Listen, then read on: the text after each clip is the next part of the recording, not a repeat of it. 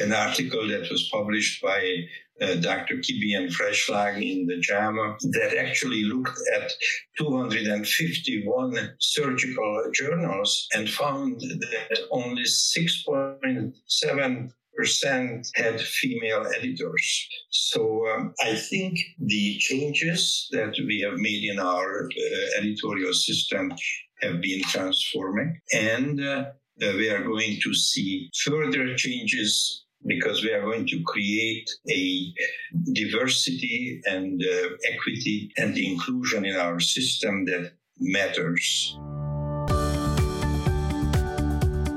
With over 500,000 patients treated globally, IN.PACT Admiral drug coated balloon is the market leading DCB for treatment of femoral popliteal disease. Learn more about how IN.PACT Admiral DCB can affect reintervention rates for patients with PAD by visiting medtronic.com forward slash five year DCB. You're listening to the Vascular Podcast from Radcliffe Vascular. Today's host is Professor Ramesh Tripathi.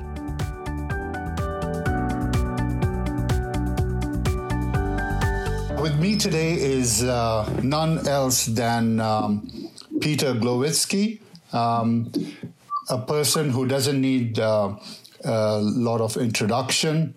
Um, he is one of my heroes when I was training, mainly because he was a, a vascular surgeon who could do anything. Uh, from aortas to peripheral bypass to venous bypasses to superficial vein surgeries. So he he was one of the all rounders of uh, vascular surgery, and uh, I tried to model my uh, career and my skills um, on on his uh, template. Uh, Peter has been the editor in chief of Journal of Vascular Surgery.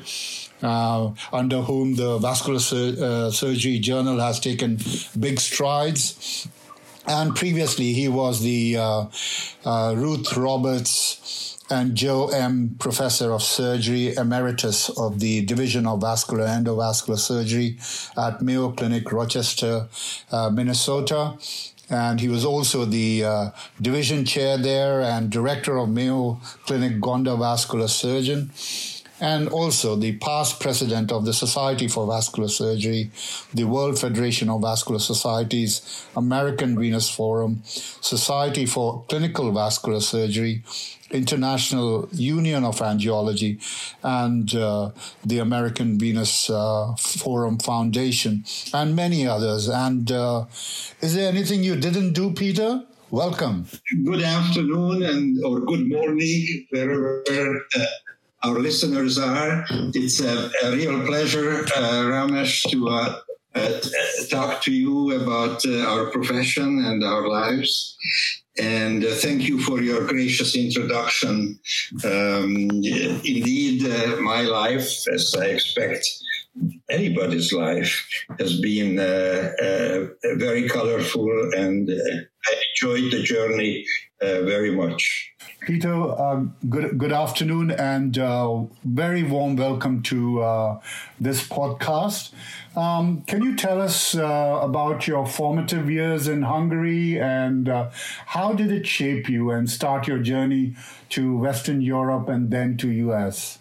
Well, uh, as you mentioned, I came from Central Europe, used to be Eastern Europe, part of the communist bloc, Hungary.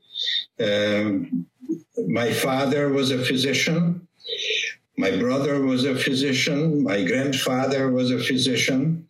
So I'm coming from a physician family, and uh, I still remember that when I was only uh, six years old, somebody asked me, What do you want to be? And I told him I would like to be a professor of surgery. And um, uh, somehow uh, this uh, remained uh, uh, my commitment. my role model was no one else than my father.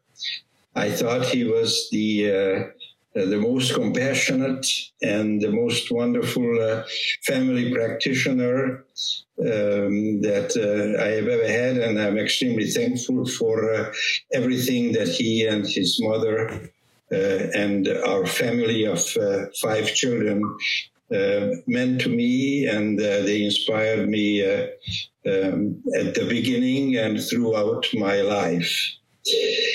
I went to a boarding school in Hungary, run by Benedictines. It was the name is Pannonhalma. It's a World Heritage Site. Uh, it is uh, one of the oldest uh, Benedictine abbey in Europe. And I spent four years there, and that's where I learned um, languages. That's where I learned uh, um, everything that prepared me for medical school.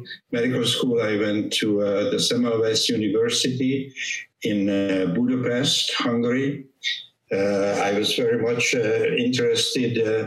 uh, of course, in surgery in general, but then I uh, worked uh, three years uh, in pathology during my uh, six year medical curriculum with uh, Professor Anna Kadar, who was um, especially Uh, well trained and very knowledgeable in vascular diseases. And uh, that gave me the first um, impression and the first uh, um, direction towards vascular.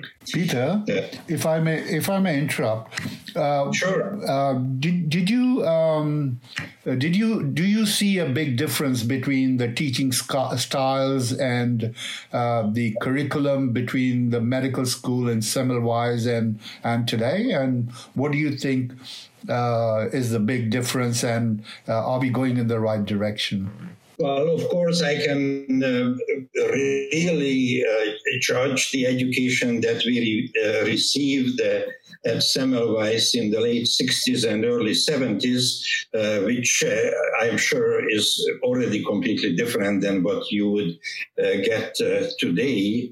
Um, but we had fantastic basic science professors. our education in anatomy, in pathology, in biochemistry, in, uh, uh, uh, biology uh, was very good. Uh, the uh, lectures, the didactic lectures, were very good in internal medicine. I remember very well, or biochemistry. what was not so good at that time in Hungary is the practical experience. We were just uh, too many.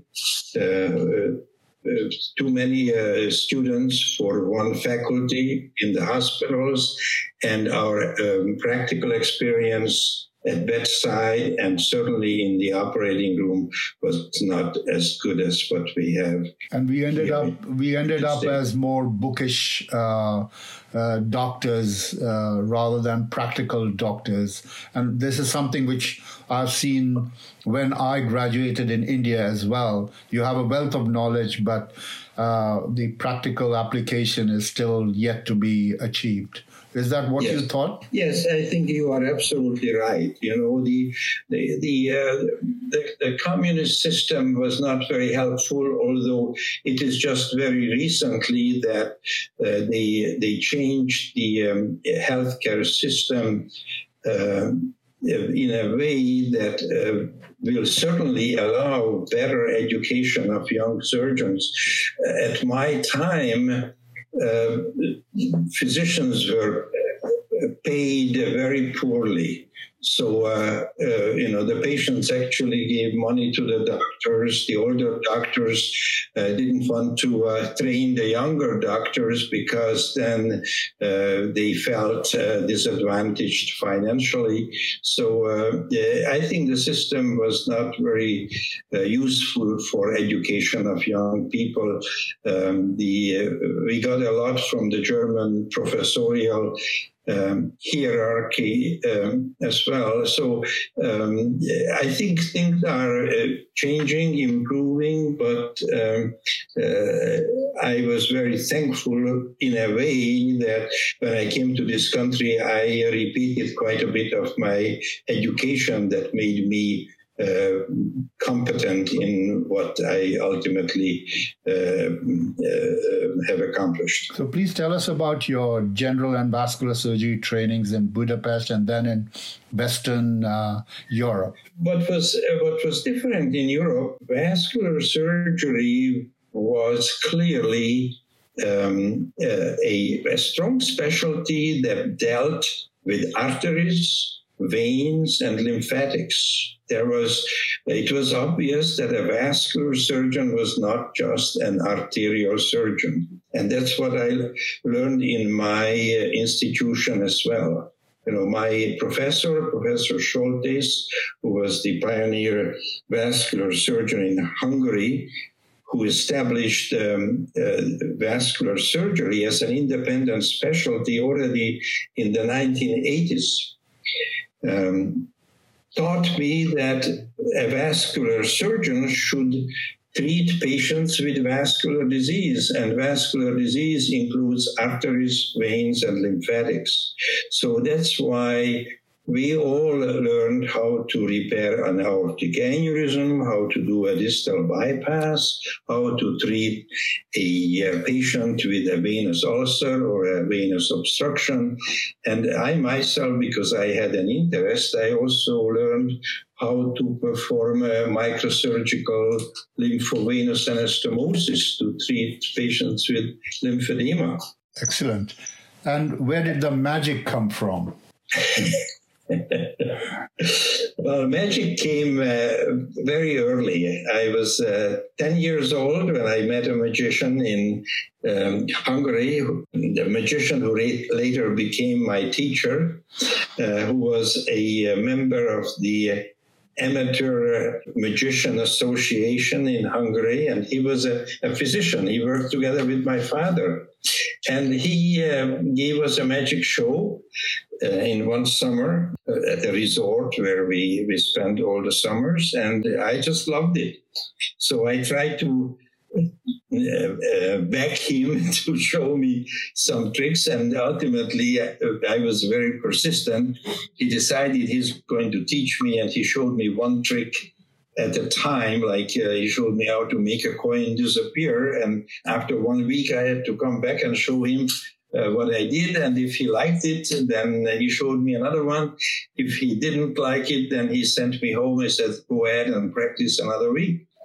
So um, I uh, I actually loved it, and when I was 14 years old, um, I was in a uh, in a uh, TV uh, um, search, like a uh, um, um, uh, you know, young talent search uh, in uh, the the team Tud. and and I was um, uh, I was the winner of that uh, uh, TV competition, so I became quite well known in Hungary. And then um, after that, even though I always wanted to, to be a surgeon, I traveled quite a bit as a professional magician uh, in the subsequent years and during medical school.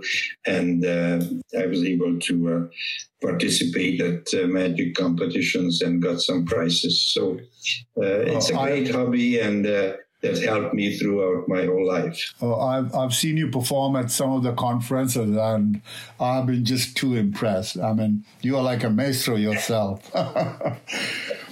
Uh, do you find yes. similarities between surgery and magic? Well, uh, obviously, as you know, the uh, dexterity certainly uh, is needed for both.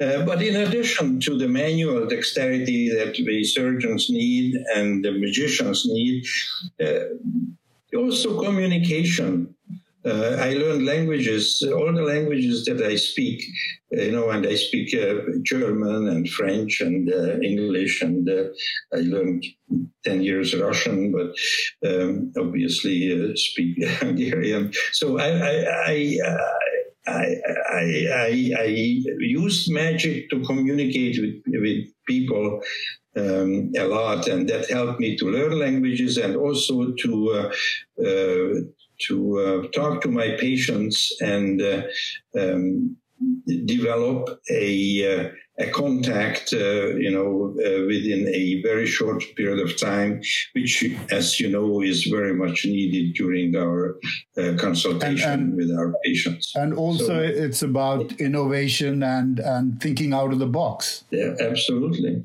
absolutely, and that helped me. You know, I I uh, um, the best prize I got was a, a, a, silver medal at the World Championship of Magic, which was for a uh, a, uh, a magic trick that uh, I developed and uh, and um, nobody else could do it. So that's that's what they uh, um, that's why they gave us the high price. So you are right that um, innovation and invention um, is very important uh, in um, magic as well as in surgery, of course. And, uh, you, you know, I said in the beginning that I modeled my skill uh, gathering and my career based on your all round ability to do everything from head to toe as you have shown the path. Why did you get into a, a particular niche, a specialty, um, and uh, uh, instead you continue to do uh, aortas, mesenterics, venous bypasses, uh, both arterial and venous and lymphatic. How did that happen, and uh, what are the lessons in there for future vascular surgeons who are training? Well, that's a great question. You know, I, I think uh, clearly the conditions where I was at uh, made it possible. Mayo Clinic is an amazing institution and uh, and uh, you have uh, uh, all kind of patients. You just have to open up your uh, uh, practice and your interest. And if you say, I'm going to see patients with lymphedema, you have patients with lymphedema. If I want to see patients with venous ulcers, you see patients with venous ulcers.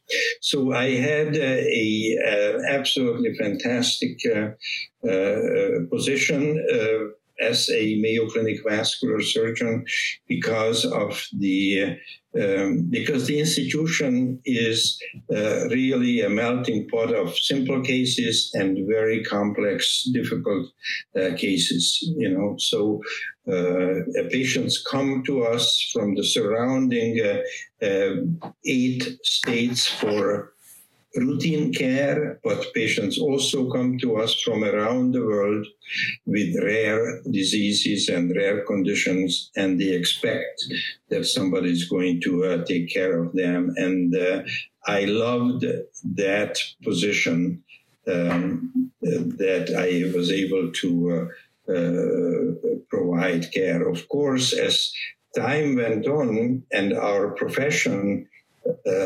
really uh, was enriched by the endovascular techniques, it became uh, quite obvious, though, that not everybody can do um, open thoracoabdominal reconstructions, complex endovascular aortic repairs, and microsurgical lymphovenous anastomosis at the same time. So, um, I, I have to say that uh, maybe our generation uh, uh, has been the last of the Mohicans that that uh, covered uh, all aspects of vascular disease, and uh, probably very correctly, we are going to see more and more surgeons who specialize to one or two areas. still, uh, I believe that uh, a uh, all-around vascular surgeon should deal with both arterial and venous diseases.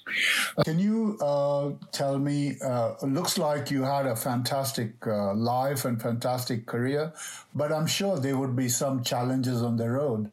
So, what were the biggest challenges that you have faced in the course of your career, and how did you overcome them?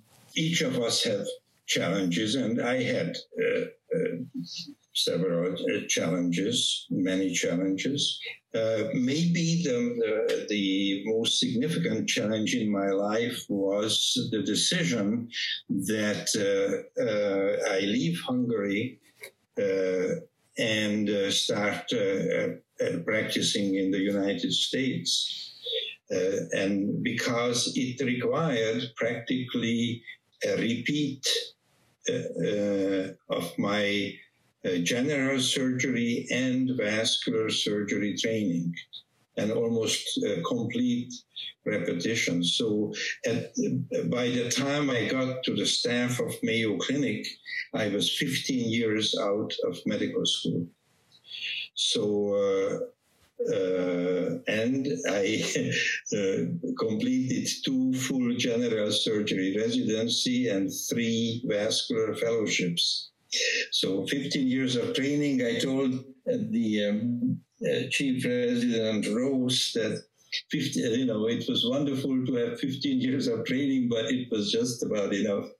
I, I, I probably couldn't take another year. So you you were uh, probably a, a professor while you were training itself. I think I think that was uh, uh, certainly uh, also one of my biggest joys in my life was when I uh, joined the Mayo Clinic and I became a Mayo Clinic uh, vascular surgeon. Um, you've been the president of Society for Vascular Surgery. Uh, what is the highlight of your tenure, and what is the what was your biggest takeaway from the experience of being the president of such a elite society? Well, uh, it certainly was uh, the highlight of my uh, uh professional career. Uh, being the president of your um, peers uh, is uh, the highest recognition that you can uh, get. And it was certainly an unbelievable experience. Um, it is a, um, a unique society. Uh, the um, uh, camaraderie and the collaboration of the leaders was amazing. Very high standards. Um, having a journal that we all looked upon, you know, uh, the Journal of Vascular Surgery, like uh, the uh, number one academic journal, that was the uh, um, uh, owned or that is owned by the society. And um,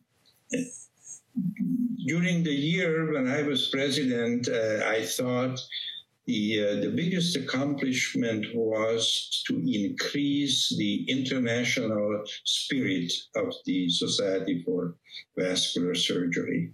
We had uh, an amazing uh, increase of the international chapters of the SVS at that time with uh, uh, the, the, South American chapters, the European chapters, the uh, uh joining the uh, uh, SVS that year.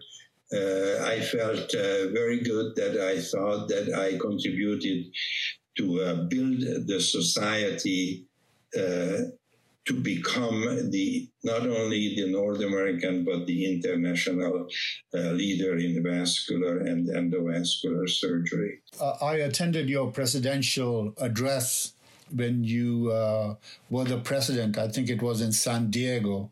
You uh, you gave your presidential address, and uh, I no not San Diego, San Francisco, um, and and yes. um, I as an international uh, vascular surgeon, was very impressed that um, in a time when uh, vascular surgeons were talking about uh, cost effectiveness and talking about how much uh, they are earning in terms of uh, sustainability of their RVUs, etc you gave a talk, uh, and that is that was what was most impressionable to me, uh, talking about vascular surgery being all for the patient.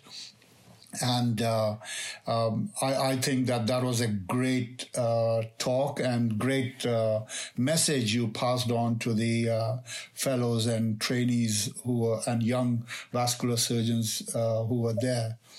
Um, do do you think that that message has uh, has gone uh, very well in in uh, the uh, United States trainees' minds, and uh, we are moving towards uh, a more patient-centric, you know, treatment protocols in and processes in the United States?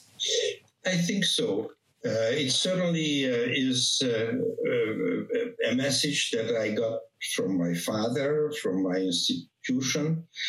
Um, and that has always been uh, uh, really the uh, the concept at Mayo Clinic that the patient, the interest of the patient, is the only interest to be considered, and that's why you know, following one of the Mayo's uh, articles, I thought that the uh, the best title I can give to my thoughts that uh, obviously was so influenced by the type of care um, uh, I try to give to every patient in my practice that the best uh, that that we must provide the best care to um, uh, every patient every, every day, every time. Yeah, and and uh, and uh, you know I believe that uh, we are doing a, a, lot for that. We are the societies are working in that regard by providing uh, uh, valuable evidence-based clinical practice guidelines. And uh, now we published uh, uh, just a couple of months ago the uh, the first appropriate use criteria for treatment of chronic venous disease because we believe that as a society, we are responsible uh, not only uh, to speak up against uh, uh, inappropriate overuse of procedures, but we actually should also speak up for the patient and against uh, inappropriate underuse of uh, helpful procedures.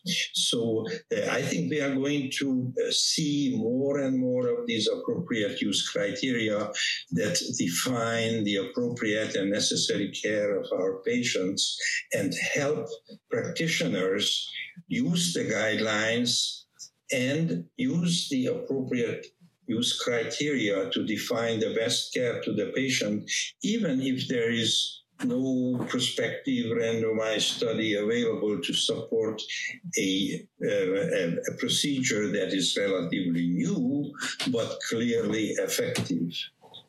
And especially in venous disease, where we see so many uh, new techniques and uh, technology, I think this is very important that uh, we, the responsible leaders of our profession, uh, provide uh, guidelines to use the procedures appropriately, uh, even if there is not enough um, or not a a high level of evidence that's available to support the use of those procedures. Um, Peter, um, recently there was a uh, controversy of a JVS paper that stoked the MedBikini protest.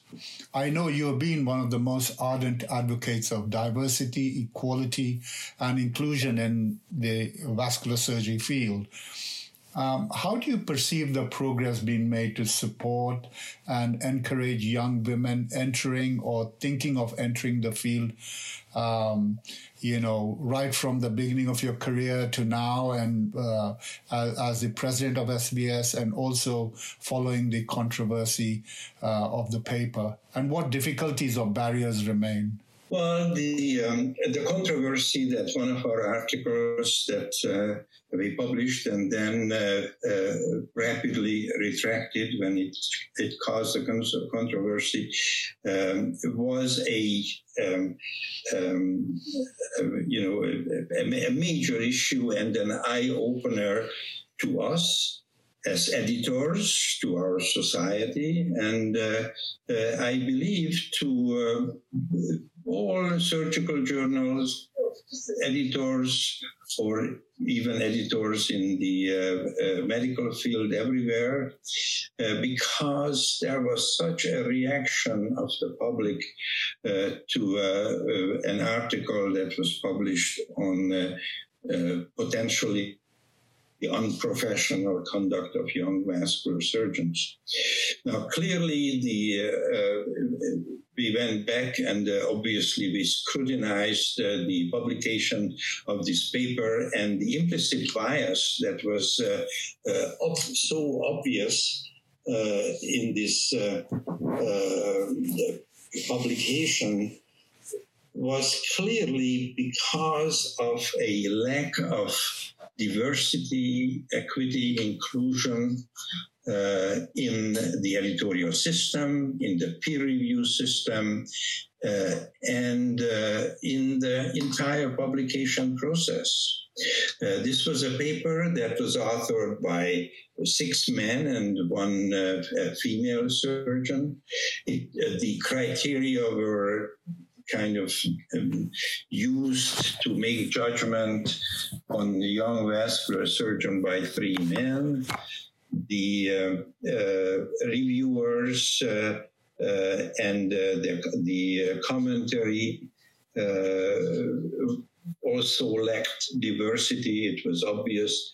So there, there were a, a, a, lot of issues that ever since uh, the retraction became evident. And I think uh, uh, what we have done is we uh, um, uh, did a root uh, cause analysis. We determined, I believe, what has to be done. We consulted with our society at the regular intervals. And um, as a result of that, we made already, and we are making a series of changes in our uh, editorial and uh, peer review process. And uh, just this week, um, uh, we announced uh, the uh, nomination of an associate editor of the Journal of Vascular Surgery with a special focus on diversity, equity, and inclusion. We already uh, announced uh, a significant increase um, of uh, women and underrepresented minorities on the editorial boards of each of the journal. Uh, we also um, uh, joined the call to action to all surgery journal editors for diversity in the editorial and peer review process a um, an article that was published by uh, Dr. Kibien Freischlag in the JAMA that actually looked at 251 surgical journals and found that only 6.7% had female editors. So uh, uh, I think the changes that we have made in our uh, editorial system have been transforming. And uh, uh, we are going to see further changes because we are going to create a, um, um, diversity and uh, equity and inclusion in our system that matters. Uh, we are going to uh, have an active participation of uh, uh, women and underrepresented uh, minorities in every area of the um, editorial and peer review process. I also noticed that uh, majority of the uh, women vascular surgeons uh, are below the age of 40 and above the age of 40 only a handful of female vascular surgeons are they experienced enough to be able to, uh, you know, uh, be eminent enough to be on editorial boards and also ma- also the panels, etc. Do you think there is a risk that we in in in order to satisfy the uh, gender criteria, we may uh, have to recruit more younger people with with lesser experience, and uh, and that may not be the most ideal way to go forward. Um, when uh, when we we select uh, women for uh, uh, editorial board membership, we certainly uh, are very uh, careful and we look at merit and not um, not at gender, but we certainly, you know, we, have to be careful that we uh, um, select those who have uh, um, experience, uh, expertise, and a, uh, a history of uh, um, reviewing uh, uh, papers. So uh, I'm sure that this is a this is a, a, process that's going to be um, much easier as the years go by because of the increasing number of women among the young vascular surgeons and trainees. Oh, I totally agree with you because uh, I have uh, a lot of women uh, vascular surgery colleagues in uh, all over the world, and they are doing excellent work, even though they are younger, uh, below 40, and they do deserve to be on the uh, panels and and editorial boards, and I, I think that that's the way to go forward. I hear you have a autobiography uh, released in Hungarian. That is correct. The um, uh, Semmelweis University was kind to me, and they, uh, um, asked a journalist to uh, put together a, uh, a, book about my life journey, and uh, um, originally it was meant to be a, um, um, published or, or you know uh, introduced in May, but because of the uh, of the um, COVID, the COVID uh, pandemic, you know, we are a, a, little bit behind. So although I have already uh, pre-publication copies of the book, but it looks like we are going to wait uh, for the opportunity until I will be able to get physically to Hungary to uh, uh, uh, make the official opening of the book. But it's certainly um, has been a wonderful recognition of my work and life uh, by the university that this year uh, celebrates its 250th anniversary. And would a English version of it be forthcoming as well shortly? English version, we are working on it, and I'm extremely hopeful it's going to uh, come out, but we have to first come out with the Hungarian version. So uh, you have to talk to uh, uh, the um, um, infectious disease experts and the pharmaceutical companies to uh, come out with uh, those vaccines uh, soon, so life can be normalized and. we can have then we will have the English version as well. Uh, for my uh, Hungarian listeners, uh, Peter's biography is available. it is called Varázsgömb és Szike, and it's by Kő András. Did I get it right, Peter? That's right. It's Kő András. Okay. Uh, he is a wonderful writer and author of 25 uh, previous books uh, on lives of uh, famous Hungarian uh, people, mostly those who uh, received the, um, the Olympic gold medals for Hungary. and the title is Varázsgömb és Szike, which is the the magic ball and the uh, scalpel. Uh, we look forward to that. Uh, you had such a checkered career, and uh, you, although you have left Mayo, but you're far from retired. What do you want to achieve now, and what motivates you? What motivates me most uh, are my uh, two grandchildren. Uh, one of them is Nicholas, the other one is Catherine just wonderful young people. Uh, my uh, grandson, my only grandson, was born in June, and I haven't had a chance to uh, see him yet. My daughter Julia lives in uh, New York State, and we were not able to get there.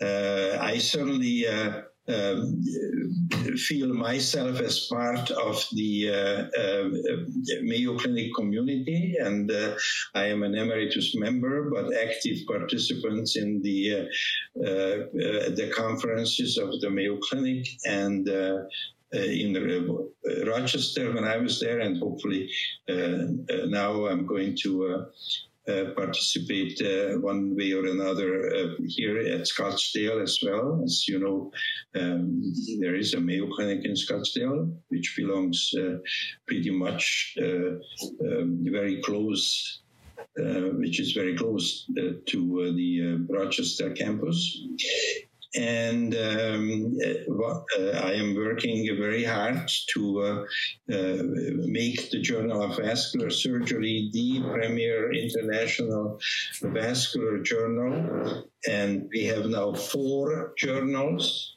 Uh, the uh, Journal of Vascular Surgery, the uh, Journal of Vascular Surgery, Venous and Lymphatic Disorders, the case report and innovative techniques, and this year we started the JVS Vascular Science.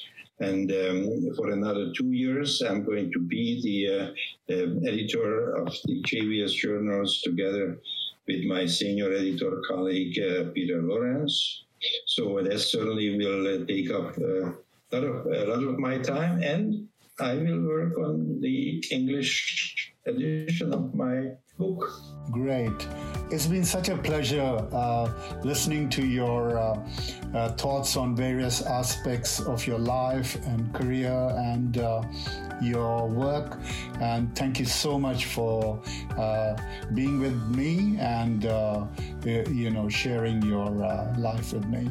Thank you so much. It's been a real honor and pleasure. Thank you, Ramesh. It has been a real pleasure, and I'm looking forward to see you soon, not only uh, uh, in a, at a Zoom meeting, but uh, personally at the annual meeting of the Society for Vascular Surgery or uh, the uh, American Venous Forum, um, two societies that we have been working together for so many years, uh, and two societies that we cherish so much.